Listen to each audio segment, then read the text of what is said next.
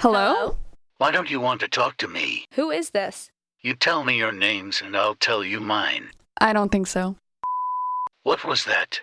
We're making a podcast. A podcast about what? Scary movies. So you like scary movies. Well, yeah. What's your favorite scary movie? Hmm.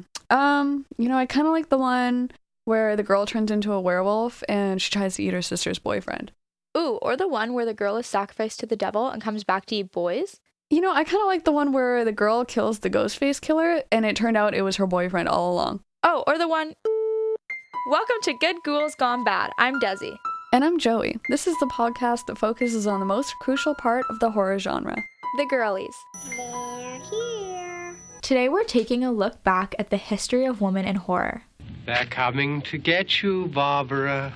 Even before the creation of film, women have been central in horror stories as long as storytelling has been around. Evil mermaids, known as sirens, were heavily featured in Greek mythology. Homer's epic poem, Odyssey, written in the 7th century, included these creatures luring young sailors to their deaths. The vampire sisters in Bram Stoker's 1897 book, Dracula, are used only as sexual bait for their master's enemies.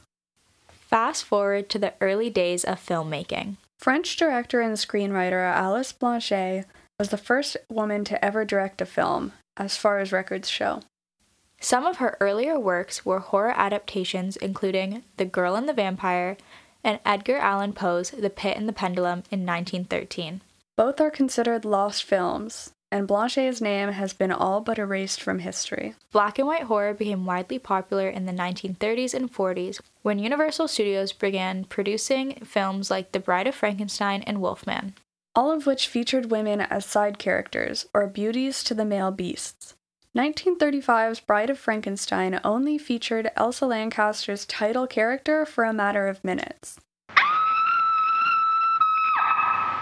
Horror movies in the 50s and 60s featured female characters and stories more heavily, but the depiction of women in these films were often still problematic. George Romero's Night of the Living Dead is considered the defining film of the zombie genre, but the female protagonist offers little to no substance. And he said, Can I have some candy?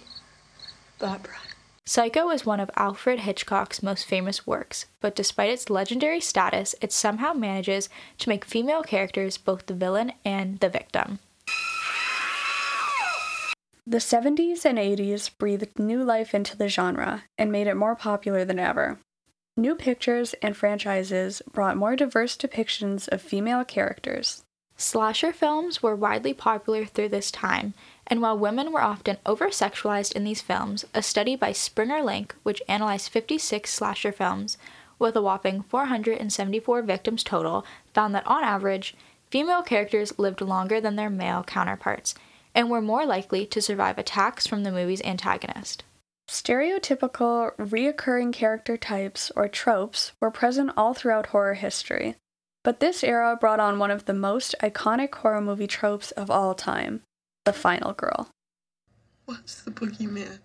The final girl trope is present in many iconic horror films, past and present. Movies like A Nightmare on Elm Street, Texas Chainsaw Massacre, Scream, I Know What You Did Last Summer, The Descent, Midsommar, and many more featured the final girl trope. This is one of many tropes assigned to female characters in horror movies, although tropes and stereotypes exist for male characters as well. For example, the dumb jock or the nerdy virgin. Male characters tend to have more depth than their female counterparts.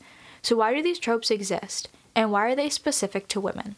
In a mostly male dominated industry, they're mostly written by men. They're mostly um, produced by men. The society in a whole was male dominated. I mean, it still is, but you know, we're getting there. I think they came from men not really knowing how to write women.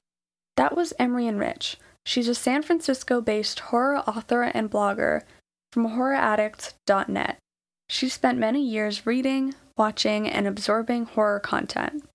We talked to her about where she believes some of these tropes come from. What are some other tropes, you might ask? There are plenty. But today we're going to discuss three tropes that have dominated the horror genre for decades The seductress, You're killing people. No, I'm killing boys.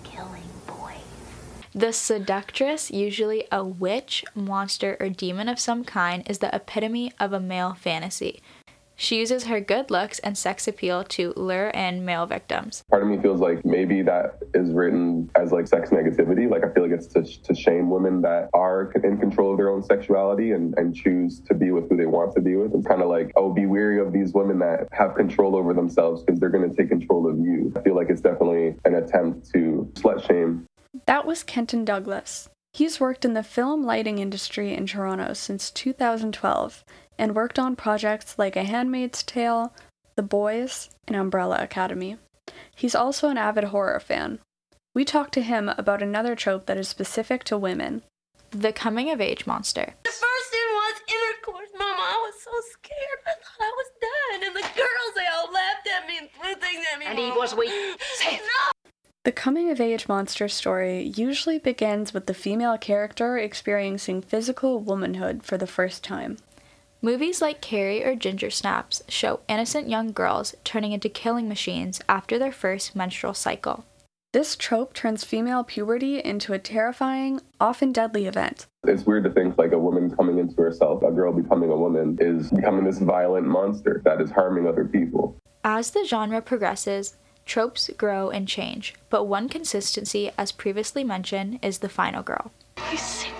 You've seen one too many now. The final girl is a female character, usually the lead, who has her life torn apart by the story's antagonist, who she eventually defeats at the end of the film.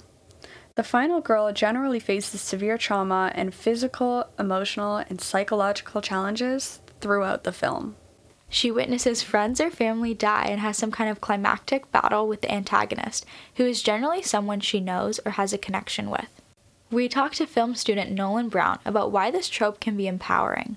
I think like horror especially has no shame in flipping the script and like showing how women can really like fend for themselves, like don't really need men to help them out all the time. The final girl shows resilience and fight, emulating women's strengths in the real world.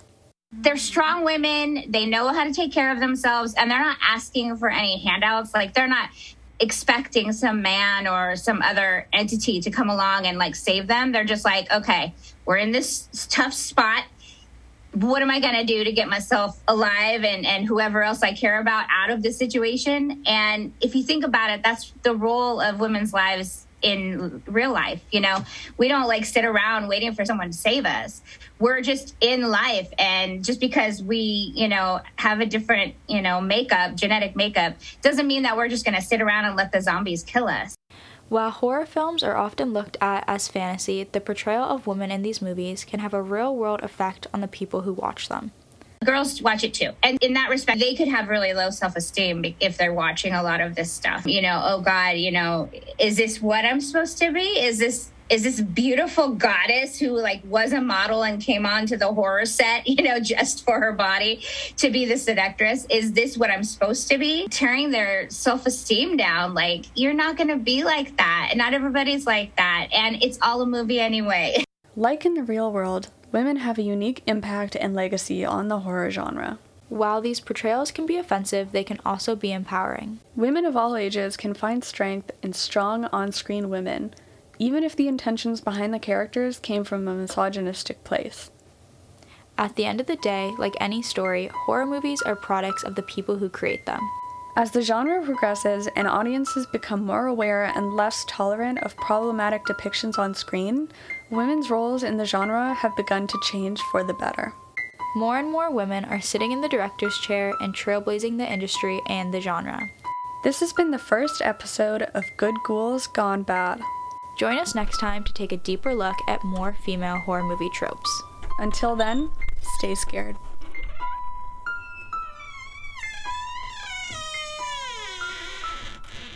Joey, that was so good. Thanks. It was cute. I liked it. Did good.